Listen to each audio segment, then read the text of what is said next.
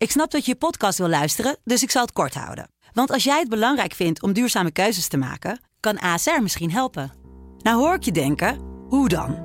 Nou, bijvoorbeeld bij het duurzaam herstellen van schade. Of de premies die we beleggen volgens ons duurzaam beleggingsbeleid. Dat bepaalt waar we wel en juist niet in investeren. Wil je meer weten over welke duurzame keuzes ASR maakt? Ga dan naar asr.nl slash duurzame keuzes. ASR doet het. Zo, dan kan je nu lekker naar je podcast luisteren. Supersnel kozijnen bestellen? Toeleveringonline.nl. Maatwerkkozijnen, deuren en schuifpuien van hout, aluminium en kunststof. Vergelijk en bestel op toeleveringonline.nl. Dit programma wordt mede mogelijk gemaakt door Toto. Dit is de voetbalpodcast Kick-Off van De Telegraaf. Met chef voetbal Valentijn Driessen, Ajax-volger Mike Verwij en Pim CD. Ja, en een hele goede dag. Daar zijn we weer met een fonkelnieuwe kick-off. Want eh, de heren, Valentijn en Mike, die zitten in eh, Londen. Voor natuurlijk de kraker, de Champions League kraker Liverpool tegen, tegen Ajax. Waar zitten jullie eigenlijk? Waar zitten we in Londen? We zitten in Londen. Of in ja, Liverpool, is zei ik kraker, Londen? Liverpool. eh, Jezus, weet, je- weet, je, hoe- nee, weet je hoe dat komt? Ik was net, eh, hadden we het over de, de, de uitvaart van Queen Elizabeth. Dus daarom heb ik Londen even in mijn ik dacht dat je het over Arsenal PSV had. Ja, dat is natuurlijk afgelast. Nee, maar jullie zitten natuurlijk in Liverpool. Waar zitten jullie heren? In een Waar het hart hotelkamer? van vol is, loopt de mond van over. Zo is het. Ja. PSV. Schets even hoe jullie zitten. We zitten hier in de meest troosteloze stad van eh, Engeland, denk ik. God. Ja, is dat zo? Het regent, het regent. We kijken vanuit onze hotelkamer. We hebben wel allebei een eigen hotelkamer. We zitten nu op de hotelkamer van Valentijn om deze podcast op te nemen. We Ja. kijken naar buiten. We zien een paar auto's voorbij komen.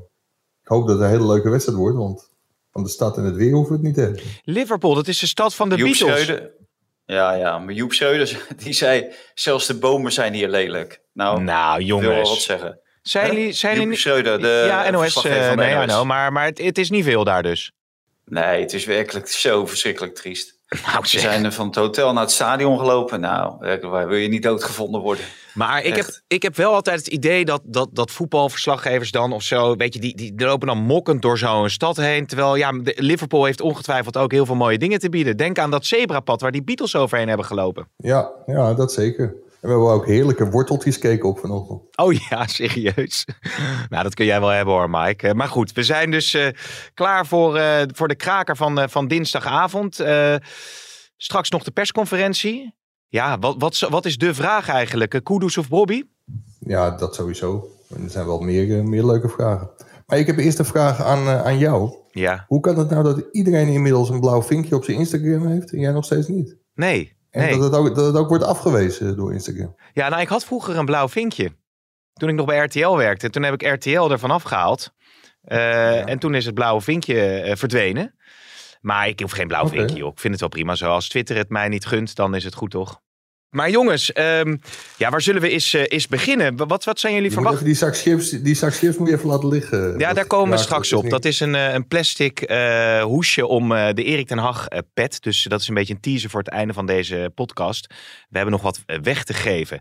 Maar ja, Valentijn, wat, wat is een beetje jouw verwachting van, van, van morgen met name? Want ja, je had eerst al geschreven van geen zand in de ogen strooien, hè? Nee, nou, dat denk ik nog steeds. En, eh, maar wat me wel opviel, we zijn net bij de persconferentie van eh, Jurgen Klopp geweest en Ja. eh, Joël Matip. En het enige woord wat ik heb gehoord is defense, defense, defense. Dus ik denk dat we een heel defensief Liverpool gaan zien. Ja, en daar ligt natuurlijk niet de kracht. De kracht ligt als ze vol gas naar voren stormen. En Mhm. ja, ja de, die normale orkaan daar eh, over Anfield eh Ja. waait. Maar dat Nou, verwacht ik eh, nu ineens niet meer, omdat het enige waar ze over hebben is die verdediging dichtspijkeren. En dat is natuurlijk allemaal na die 4-1 bij Napoli. ja, Maar het is wel heel armoedig als je twee, twee van de mensen die in de finale van de Champions League hebben meegedaan, dit allemaal hoort zeggen. Het is niet alleen omdat Ajax natuurlijk eh, langskomt eh, dat ze dit zeggen, maar voornamelijk omdat Liverpool natuurlijk in een hele slechte situatie zit. Maar ja, ze proberen zich op die manier te redden. ja, ja, ja. Maar het was wel heel opvallend, toch? Vond ik. Klopp was zich echt aan het indekken. En er was de afgelopen dagen heel veel gesproken. De wedstrijd van, eh, tegen Napoli wel twintig keer teruggekeken. ja, Ja, en dat riep bij hem ook heel veel vragen op. Er waren acht spelers die niet hun normale niveau haalden.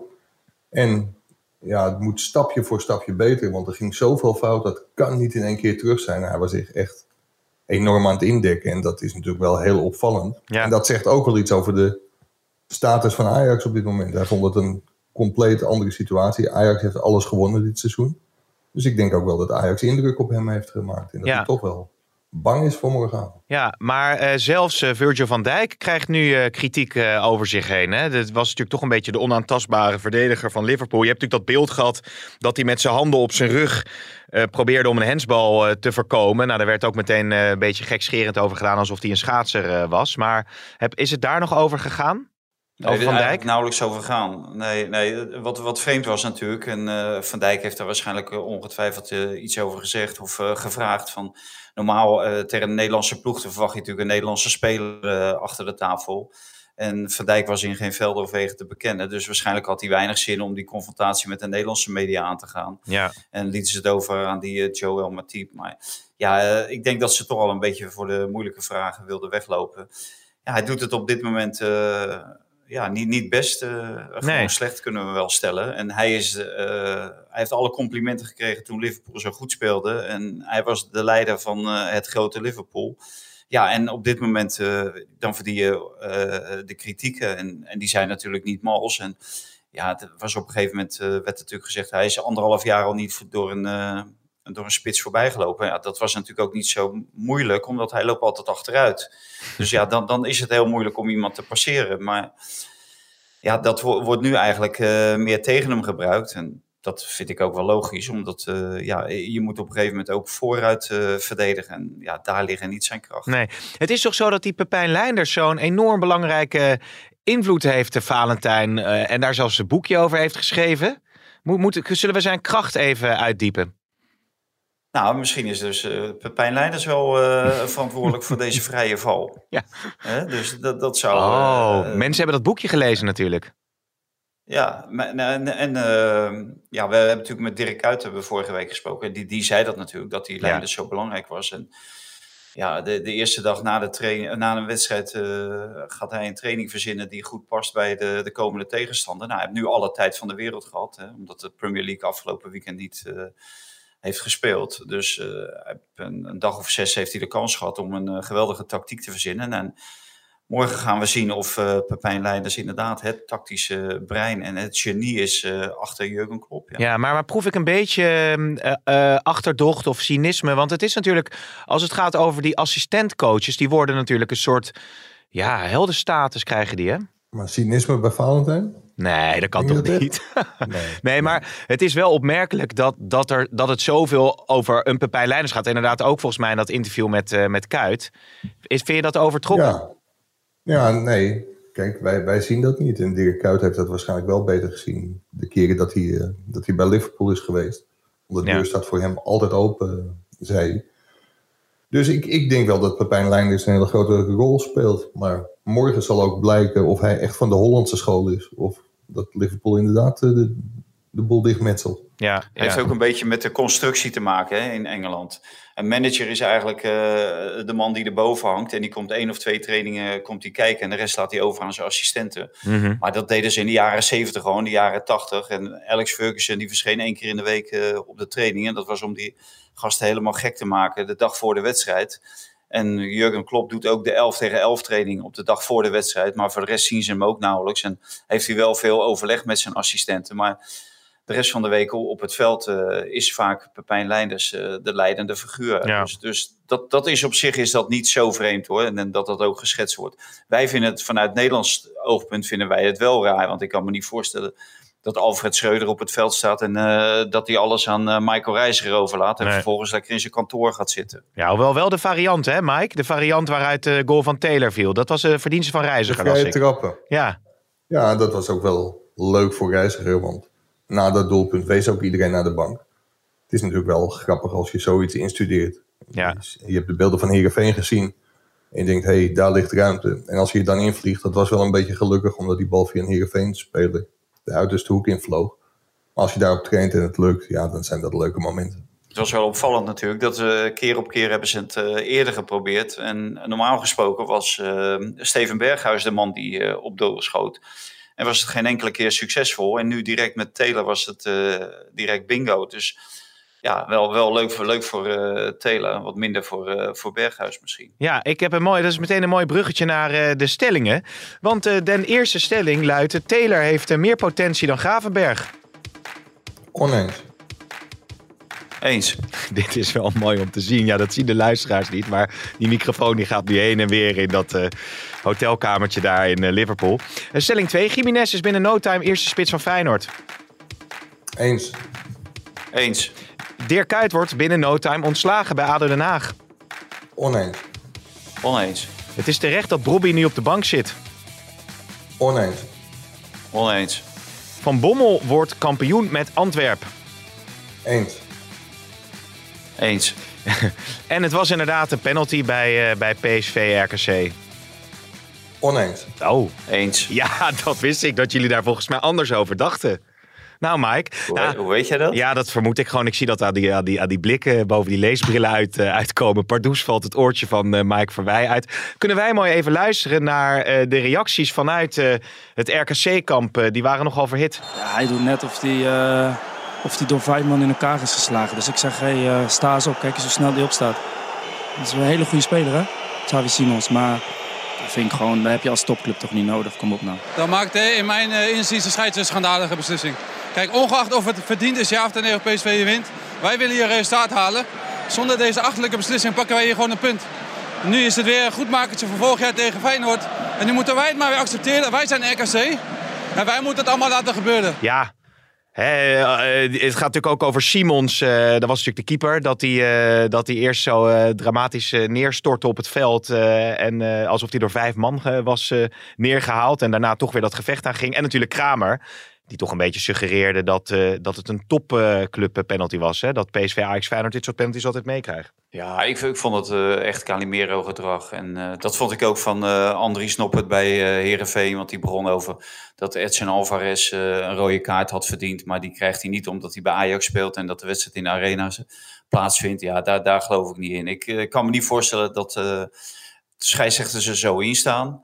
En wat betreft de, de penalty, het, het, zou natuurlijk wel, uh, wel heel raar zijn als Kussenbujuk met die agenda in, in het veld staat. Dus uh, ik, ik vond het gewoon een penalty. Die jongens over werd er bijna afgeschopt. En uh, gelukkig kon die later heel snel opstaan. Mm. Want anders zou het betekenen dat hij echt heel zwaar geblesseerd zou zijn. Maar volgens mij hoef je niet heel zwaar geblesseerd te zijn of heel zwaar geraakt te worden.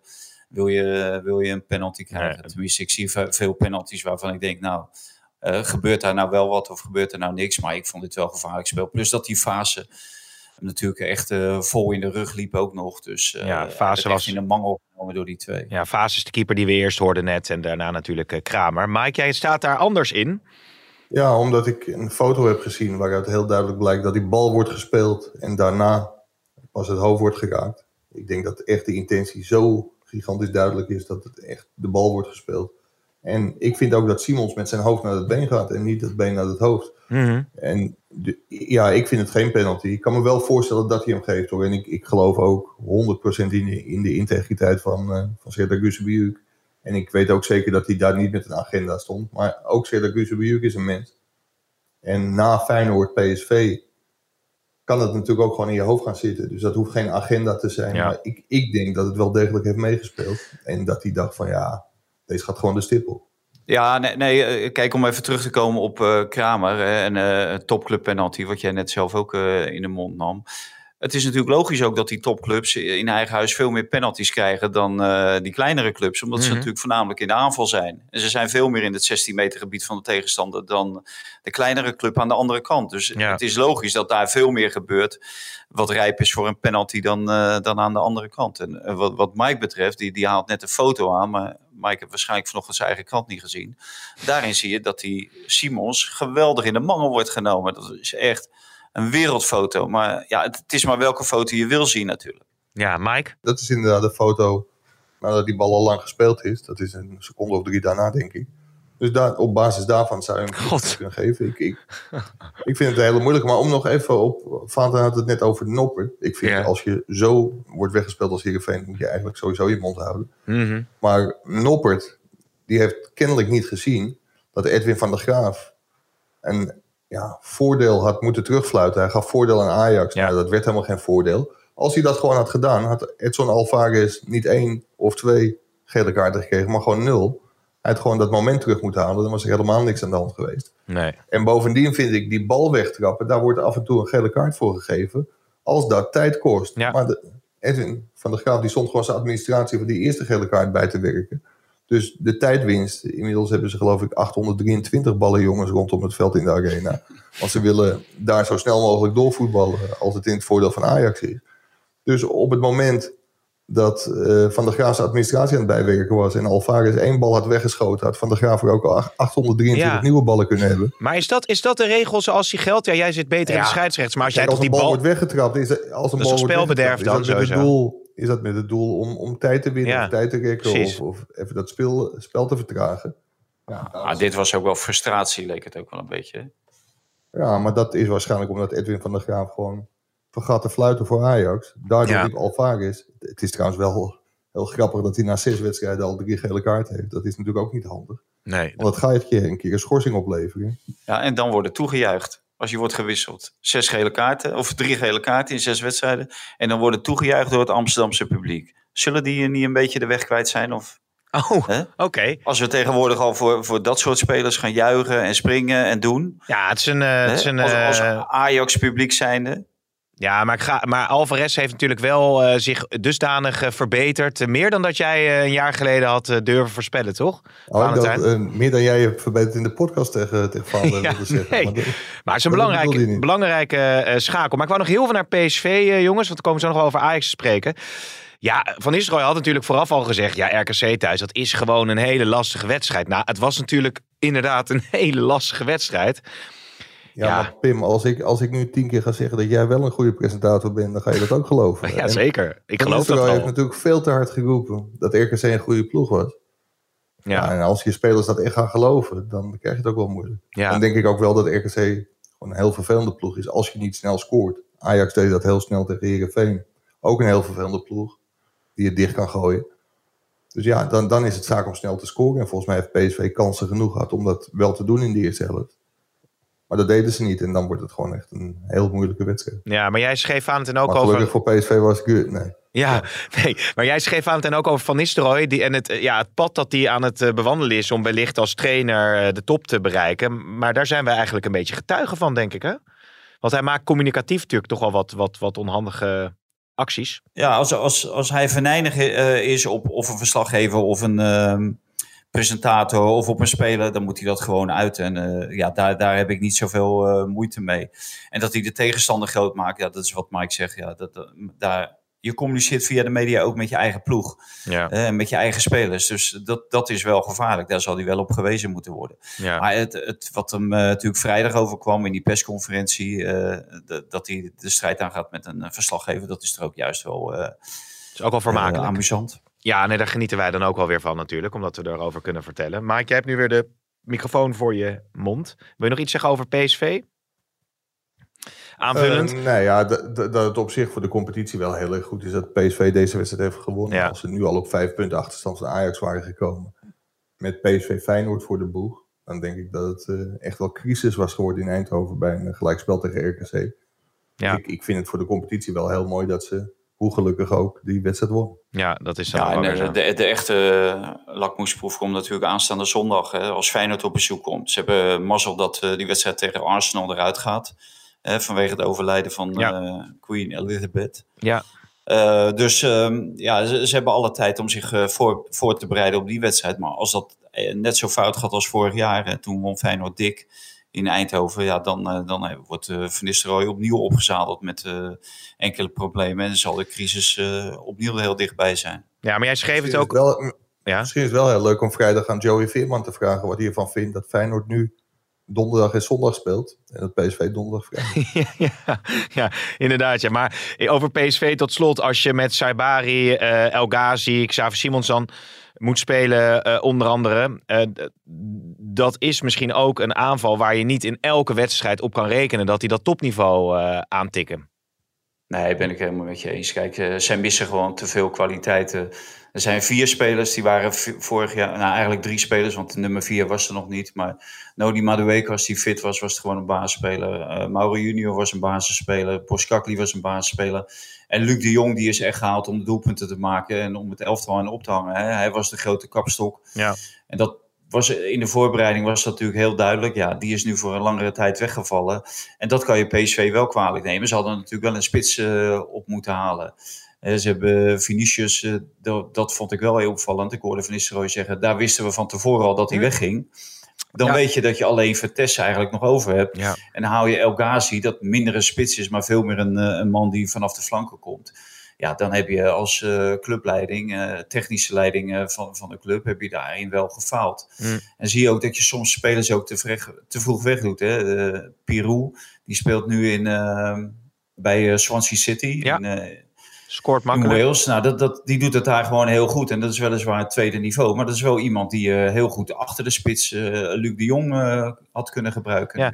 Hey, Dus, konden jullie eigenlijk- En, en die Argentijn is ook natuurlijk nog weg. Hè? Die hebben ze ook nog vuurd. Die Romero. Mike? Maar wat, wat ik wel vind, kijk, er was de afgelopen week natuurlijk best wel wat kritiek op Van Nistelrooy. Ook door het resultaat tegen onze Noorse vrienden. En Ja. ook door, door zijn optreden tijdens de persconferentie. Maar ik vind het wel heel sterk dat hij zich eigenlijk nog niet heeft verschuild over de afwezigen. Want hij haalt bij Ajax gewoon vier heel bepaalde spelers weg. Ja, dan kunnen ze dat misschien iets beter opvangen dan PSV. Maar dan merken zij dat ook, dan voelen ze dat ook. Dus ik, dat vind ik wel heel chic van Van Nistelrooy. Dat hij zich Je hoort daar hem niet zeuren. eh, achter... Nee. Ja, hij verschuilt zich daar, eh, daar in elk geval eh, niet achter. Telen meer potentie dan Gavenberg. Eh tweebenig lees ik eh, in de media. Nou ja, scoort makkelijker dan, eh, dan Gavenberg. Schreuder wilde hem naar Club Brugge halen. Is dat niet gewoon zo? Je vraagt of ik een stelling wil beantwoorden. Geef ik antwoorden en dan zeg jij, is Ja. ja, ik ben me nu woorden. Waarom is het niet zo, vind jij? Omdat ik vind dat Gravenberg ook enorm veel, veel potentie heeft. Ook een hele spelversnellende speler. Een goede middenvelder. Eigenlijk gewoon een krachtmens. Het zijn wel twee andere types, andere types vind ik. En Taylor verrast me wel in een hele positieve zin. Ik heb hem natuurlijk ook best wel in jonge Ajax gezien. En eerder ook in de jeugd, jeugdelftal van Ajax. En dan zie je wel dat het echt een buitengewoon goede voetballer is. Alleen het kwam er nog heel lang niet uit. Erik ten Hag zag het ook niet zo in hem zitten. Maar hij heeft een kans gekregen van Schreuder en die met beide handen gegrepen. Maar ik vind dat je Gravenberg wel tekort doet, want die heeft ook echt hele sterke fases eh, gehad. En is ook Mm. belangrijk geweest in kampioenschappen. En dat is Taylor, ja, die was er dan eind vorig seizoen.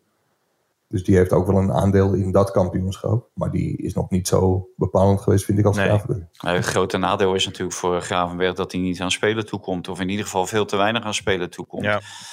Ja, en over anderhalve maand, twee maanden, dan eh, gaat het WK beginnen. En ja, ik denk dat eh, Louis van Gaal eh, meer gecharmeerd is van, eh van Kenneth van een betrouwbare Kenneth Taylor. Die, die man leidt bijna nooit balverlies, eh, durft toch ook veel naar voren te spelen. Eh, ja, wat je zelf al zegt, twee, tweebenig. Intelligente speler. En hij speelt gewoon iedere week. Ja, en als je in dit Ajax, hè, waar iedereen op dit moment toch van onder de indruk is geraakt. zeker met die wedstrijd tegen Groningen, Glasgow Rangers, eh Heerenveen nu weer. Als je daar een hele belangrijke rol in speelt, ja, dan, dan is het logisch dat je in beeld komt bij het Nederlands elftal. En Gravenberg was vorig jaar al eh, regelmatig eh, niet in beeld bij Louis van Gaal, Mhm. terwijl hij wel speelde. Dus ik denk dat het voor hem heel moeilijk wordt. Dat, dat hij eh, verschrikkelijk veel kwaliteit heb, heeft, staat natuurlijk buiten kijf. Ja, Ja, ja. Zal ik jou de podcastkop op een presenteerblaadje geven? Is goed, kom maar door. Liverpool uit WK-test voor Taylor. Ehm, mag ik daar Als nog hij, heel... goed speelt bij mag- Liverpool, als hij goed speelt bij Liverpool, dan ben ik er bijna van overtuigd dat Louis van Gaal hem meeneemt naar het WK in Qatar. Oké, oké. Dimitri loopt eh, spontaan eh, de ruimte uit, zie ik achter jullie. Die is toch niet zo onder de indruk van deze kop? Met, eh, met, de- met de eigenaresse van het appartement. Oké. Nou ja, goed. Het is in ieder geval interessant hoe die ontwikkeling zich voortzet. Alleen is hij fysiek inderdaad niet zo sterk als Gravenberg. En dat kan natuurlijk ook een afweging zijn uiteindelijk voor de bondscoach om dan daar ook weer voor te gaan, of niet?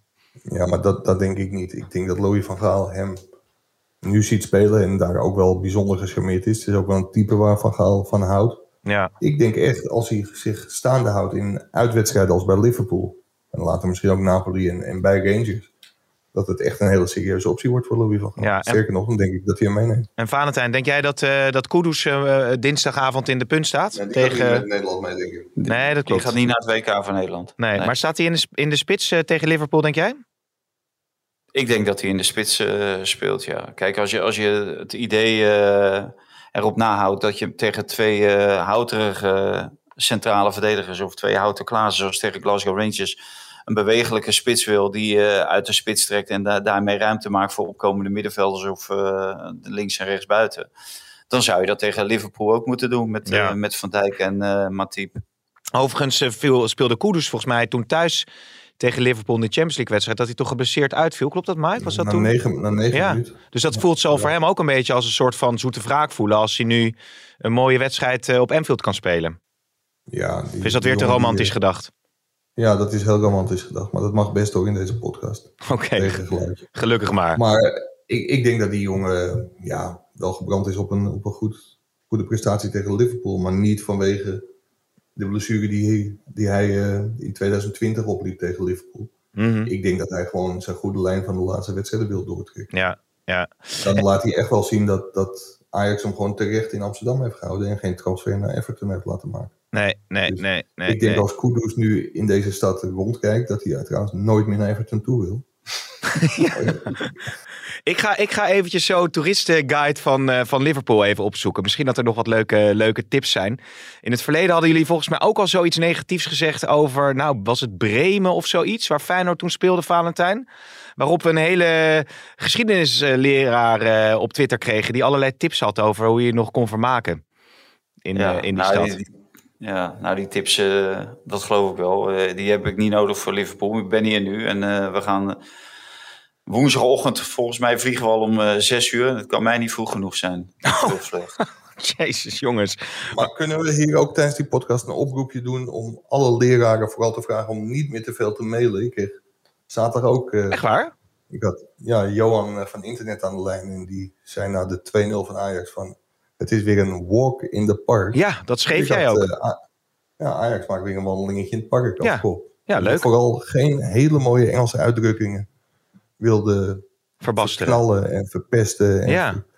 en in het Nederlands in de kop wilde zetten. Die man was echt boos. Oh, Die heeft een, ik denk een uur of drie aan een mailtje gezeten. En eh, ik heb hem teruggestuurd. Dank voor uw mailtje. Oké, oké, hartstikke goed. Hey, gooien we James Last eh, er even in. Is die trouwens populair, denk je, in Liverpool, Valentijn?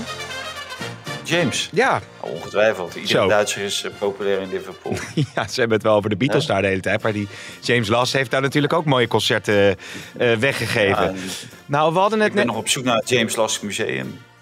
ja, Ik hoop dat ik daar niet zo snel doorheen loop als het Beatles Museum. Want als je daar eh, je hoofd om de hoek steekt, heb je alles wel gezien. ben, je er, net- ben jij geweest dan in het Beatles Museum? Nee, dat hoorde ik van Mike, die is geweest. Echt waar? Is Mike eh, wezen kijken, hè? Ja, dat heb ik echt een hele middag doorgebracht. Dat was echt fantastisch om te zien. Echt heel... Nee, serieus. Daar je toch helemaal geen tijd voor? Maar Wat nou nee? Ik, Ik- ben een tijd geleden naar Everton Liverpool geweest. Ja. Met, met, een, met een ploegje. En dat was geweldig. En toen hebben we een hele leuke middag in het eh, Beatles Museum gehad. Nee, ik zit, is dat echt zo? Ik geloof tot drie. voetbalverslaggevers en cultuursnuiven in de stad, dat, dat zie je toch niet zo vaak Nee, samen. het, het, is leuk om een keer gezien te hebben. Oké.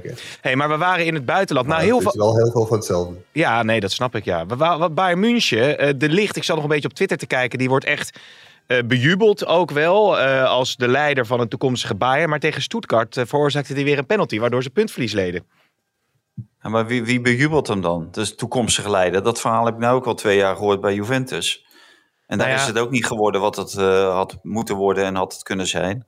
En dat, dat eh, lijkt bij Bayern weer. Dit, dit soort eh, foutjes, dit, dit maakt hij altijd. En zolang hij daar niet vanaf is, denk ik ook dat hij niet in aanmerking komt voor een basisplaats bij het Nederlands elftal. Maar ze hebben natuurlijk ook van Inter gewonnen met, met 2-0.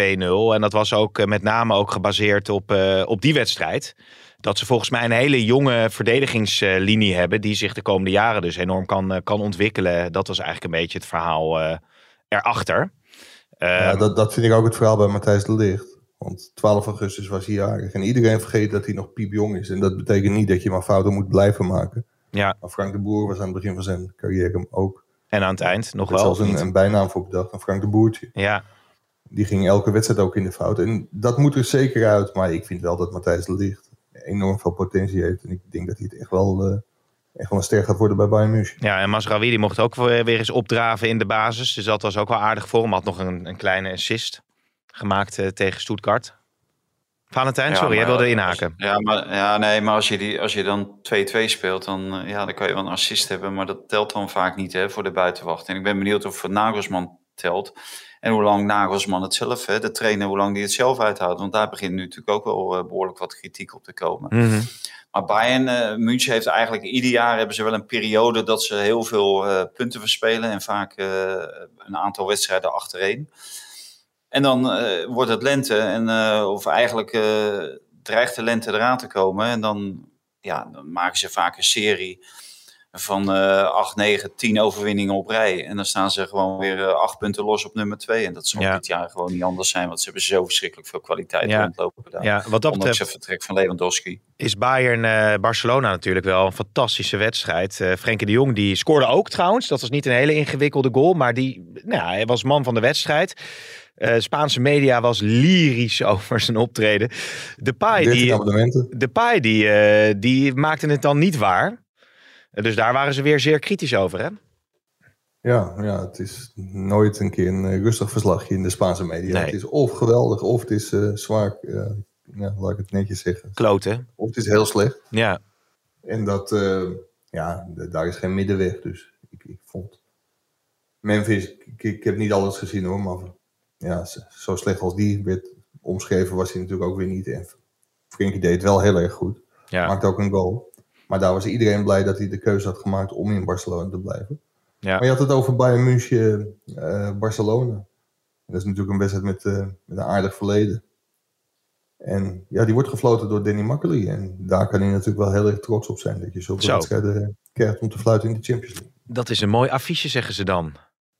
Ja, ik wil, wilde nog een, eh, een eh, uitspraak rectificeren van mij. Kan Oh, echt? Eh, Nou ja, dat mag bij deze. Van de afgelopen vrijdag. Wat had je Nee, gezegd ik, dan? ik versprak me toen. Nou, ik, ik zei dat Kukshu en eh, Jiménez de grootste vrienden waren. Ja.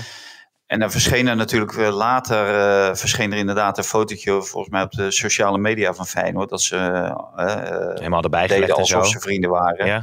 Na, die, na dat penalty akkefietje in, eh, in Rome. Maar ik bedoelde eigenlijk eh, dat Jiménez en Danilo, eh, dat eh, zouden vrienden zijn. Hè? Dat verkla- verklaarden ze Mhm. alle twee. Hè? Ze gunden elkaar alles. Nou, werkelijk waar, dat, die gunnen elkaar niks. Oh, Want die spitsen die gunnen elkaar nooit iets. Nee. natuurlijk niet. Nee. die eh, zijn alleen op, op eigen roem uit. En dat levert natuurlijk basisplaatsen op, doelpunten. Maar ik heb die Jiménez nu gisteren zien invallen tegen Sparta. Maar dat gaat niet lang duren voordat die Danilo uit de basis Nee, eh, speelt. want dat die- is echt een goede spits. Is Ja, dat. die goal was, was wel echt een spitsengoal, wordt dan gezegd, hè? Ja, ja, het was echt. eh, da- daarin kan je zien dat hij eh, veel meer spits is dan Danilo. Ja. En veel hongeriger voor de, voor de goal is. Dus die, die honger die hij had om die penalty te nemen en die bal eh, eh, te ontfutselen bij uh, in, in Mhm. Rome, dat kon ik me nu achteraf wel iets beter voorstellen. Maar om dan te zeggen, we zijn vrienden, Danilo en, en Jiménez, ja, dat gaat er bij mij niet in. En als het gaat over die nieuwkomers, hè, Lopez, Bolade, die viel ook in. Die die Paixão, die, die, die, die viel in. Het, het is wel wat, hè?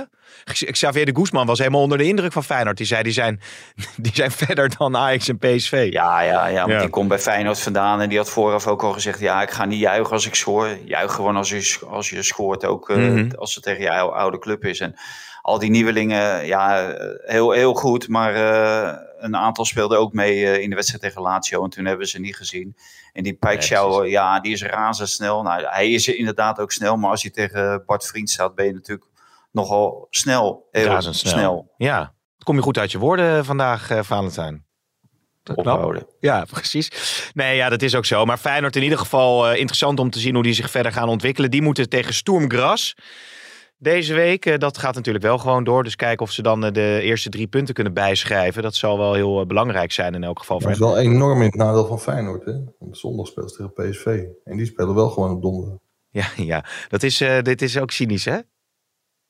Nee hoor. Oh, oké. Hartstikke goed. Ja, heel cynisch. Hey, nog even eh, terug naar eh, de wedstrijd. Robertson is er dan niet bij volgens mij. eh, Liverpool, Ajax. Maar ander nieuws wat bij Ajax naar boven kwam... was inderdaad de definitieve aanstelling van Maurits Hendricks, hè? Ja, Ze gaan ook hockeydoelen neerzetten. En strafcorners nemen tijdens de trainingen. En Van der Sar ook verlengd? Dus is, is daarmee de rust een beetje teruggekeerd ja, in, in de bovenste echelons van Ajax?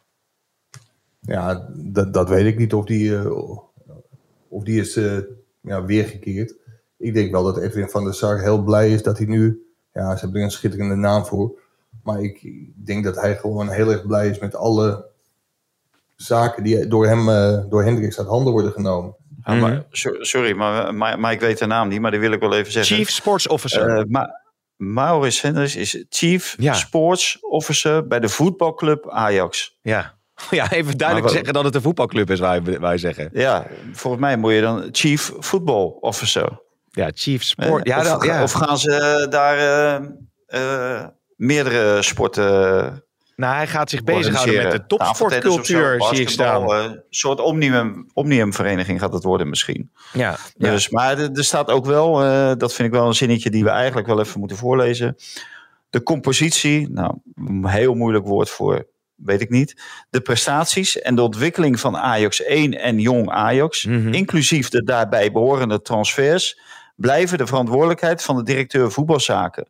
Deze functie wordt momenteel waargenomen door technisch management betaald voetbal, Gerry Hamster en Klaas-Jan Huntelaar, die voor dat gedeelte van hun functies aan directievoorzitter Edwin van der Sar blijven rapporteren. Dus met andere woorden, al het operationele komt bij onze grote vriend Maurits Hendricks op zijn bordje. En eh, Edwin die, uh, die krijgt een stuk rustiger. En die gaat het voetbalgedeelte voor zijn rekening nemen. Want als er een nieuwe directeur voetbal of uh, nieuwe directeur betaald voetbal zou zijn, dan, uh, dan zouden we dat ongetwijfeld uh, te horen hebben gekregen. Maar die hebben ze dus blijkbaar nog niet. Nee, maar op deze manier. Het is wel heel verstandig om het voetbalgedeelte niet in handen van een hockeyer te leggen. Nee. Want dat, dat, dat wordt hem niet.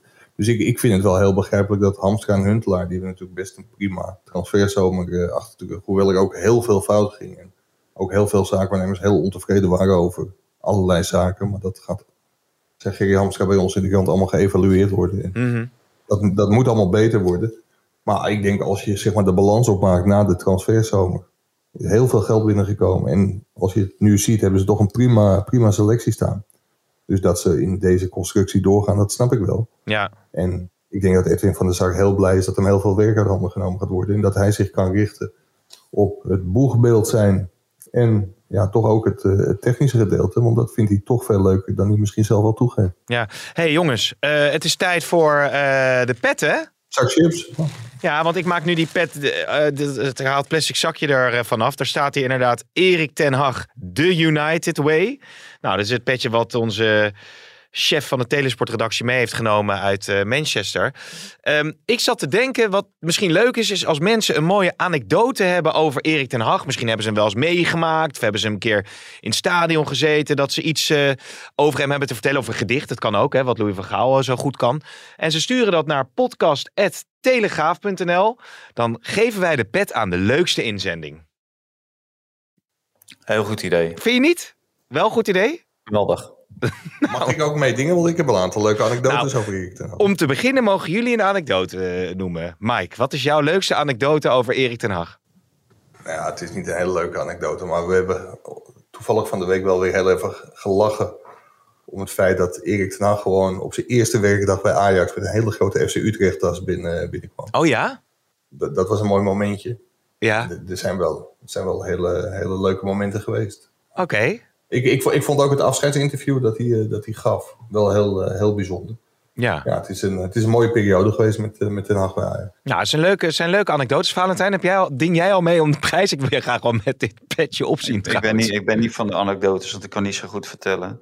Oh. Maar ik, vond, ik wil wel zeggen dat ik de reactie van Erik ten Hag... naar aanleiding van de hele Mark Overmars affaire... daarmee heeft hij wel een ja, daarmee heeft hij zich wel eh, onderscheiden. Ja? Uh, niemand uh, trok zijn mond open bij Ajax, ook de algemeen directeur Edwin van der Sar niet. En Erik ten Hag wel, en die heeft dat toen heel goed verwoord, hoe de gevoelens bij hem en, en bij heel veel mensen binnen Ajax lagen toen Mark Overmars het veld moest ruimen naar aanleiding van die, van die gebeurtenis met die uh, dickpics. Tegen de stroom in eigenlijk. Uh, zeggen wat oprechte gevoelens zijn uh, bij hem. Omdat hij Overmars ook, waarmee hij een goede band heeft, ja, zag vertrekken bij, bij de club. Ja, dat is ook een, dat is ook een, een, een anekdote. Ik weet niet of jullie gaan winnen, maar het, is, het, is, het zijn twee ja, uh, ik zou zeggen, ik neem het mee in de, in de beoordeling. Ik helemaal niet, man. Oh, Oké. Nou jongens, uh, ja, Dos red Utrecht nog tegen Vitesse was natuurlijk wel, uh, wel aardig. Dirk Kuyten, supporters die toch zeer nijdig zijn na het gelijkspel op de valreep tegen Jong AZ. Maar heb ik een nieuwtje over Ajax en dan mag ik het niet zeggen. Wat wil je nog zeggen? Morgen als Ajax verliest van Liverpool. Ja. Als het naar huis met de losersvlucht. ja, dat klopt. Oh, Maurits Hendrik, ja, dit is een leuke anekdote hoor. Hij moest even vallen, maar dat is wel een goeie. Die, die, maar die gaat weer niet over Ten Hag. Dus kun je ook de pet niet mee winnen. Nee, ik hoor het over uh, ADO, daar wil ik nog wel wat over zeggen. Het is natuurlijk te gek voor woorden dat Dirk Kuyt verplicht wordt om met uh, supporters te praten. Die uh, eh, 20 of 30 supporters die even een verhaal kom, komen halen na een aantal wedstrijden in de Eredivisie of eerste divisie die niet helemaal naar de zin verlopen. Kijk, je moet Dirk Kuyt ook wel de ruimte geven om daar wat neer te zetten. En dit werkt natuurlijk niet mee. Nu speel je continu met een mes op de keel. Ja. En Dirk Kuyt heeft inderdaad is hij het gesprek aangegaan. En uh, nou, het is niet te hopen dat dat vaker gebeurt. Dan moet hij presteren. Dat zei hij zelf ook. Hè. We moeten beter presteren. En zorgen dat de fans niet in het stadion gaan zitten met uh, witte mm. zakdoekjes. Uh. Maar het ergste vond ik eigenlijk de opmerking van de algemeen directeur Edwin Rijntjes. Ehm, die vond dat het geen gewoonte moest worden. Maar hij begreep de supporters wel heel goed. Hij vond het ook begrijpelijk dat ze naar het trainingscomplex kwamen. Ja. ze hadden opgeroepen om te komen rellen. Nou, er was zoveel politie aanwezig dat er niet viel te rellen. Maar dat moet je, moet je natuurlijk altijd... Uh, Verre van blijven. Daar moet je altijd afstand van, van nemen. Alleen, ja, Rijntjes ligt zwaar onder vuur... naar aanleiding van die wedstrijd ADO Excelsior... waarin hij alle schuld bij de supporters legt. En daar heeft hij zelf ook schuld hm. aan gehad... dat die wedstrijd natuurlijk volledig uit de klauw is gegierd.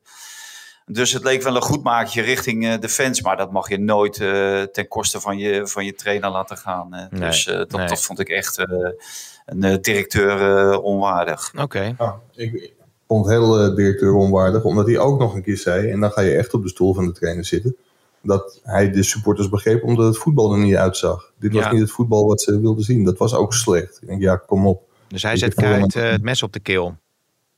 Ja, door op, de, door op deze manier te, te reageren. Ja, ja, ja. Nou, het was in ieder geval een mooi interview wat we met Kuit wel hadden in, uh, in de krant. Vond ik wel, wel aardig om te lezen. Het spookt en het stormt op Enfield. Hè? Dat, uh, dat zei hij ook nog. Je kunt elkaar niet eens verstaan daar. Hè? Zo, zo los kan het gaan. Nou. Joep Schreuder van de NOS vroeg daarna of het zou gaan stormen morgenavond. Maar hij liet zich niet verleiden over welk tipje van de sluier dan ook. Over oh. zijn tactiek. Okay. Dat zou weer voor headlines zorgen. Oh, ja. Hij wilde Ajax niet wijziger maken dan ze is waar. Dus ik, ik weet niet of het gaat stormen. Misschien gaan ze wel heel hard achteruit lopen. Ja, we gaan het zien. Nee, uh, Mike, uh, Valentijn, durven jullie nog een voorspelling aan? Ja, dat durf ik zeker. Oké. Okay. 1-3. Zo. 3-1. Voor Liverpool, denk jij dus? Ja. ja. Als Mike zegt 1-3, zeg ik 3-1. Nee, oké. Nou ja, dan rest mij niets aan jullie daar heel veel uh, succes en plezier te wensen. Eén dingetje zeggen, Pim. Ja. Uh, dat is een aanleiding van uh, Donny van Ypres. Dat hebben we van de week in de video Ja, zeker, over, zeker, zeker. Ja, vertel. Over die crowdfundingsactie. ik vind het heel goed dat die is opgestart. Dat is de speler die zwaar geblesseerd raakte bij zijn club FC Zimbru in Moldavië. Mm -hmm toen hij tegen een keeper of een keeper op hem uh, botste. En uh, nou, hij ligt nog steeds in het Erasmus uh, Medisch Centrum in Rotterdam.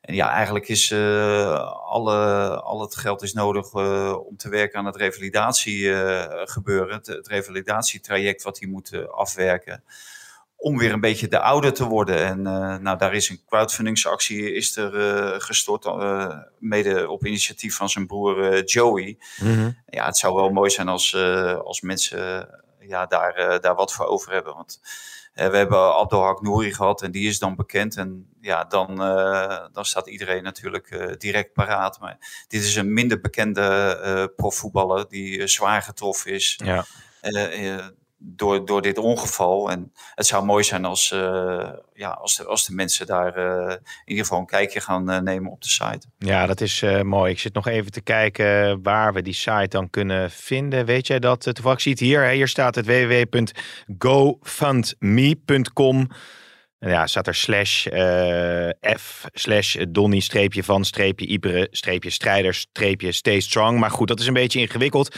Maar als je hem eh, zijn naam intoetst eh, en de Telegraaf kom je ook op het artikel uit. En kun je ook even alle informatie daar, daarover vinden. Hartstikke mooi jongens. Ehm, veel succes daar. En geniet een beetje van de stad. En van ja, het weer. Het mooie weer. We gaan, we gaan snel naar de persconferentie van, Oké. ik wilde zeggen Frank de Boer, slaat helemaal nergens, van Alfred Schreuder met, eh met Dusan Tadic. Ja. En die eh, kan het misschien over zijn hele mooie statistieken hebben. Ja, drie assists natuurlijk weer. En ik ga eh, een interview over de Oekraïnse opmars eh, op, opnemen. Dus ik krijg nu een video op een appje. Pim, ben je er al bijna? Dus eh, ik ga eens even kijken hoe het met de Oekraïners gaat. Jongens, we spreken elkaar snel weer. Eh maak er wat moois van daar. Dit programma werd mede mogelijk gemaakt door Toto.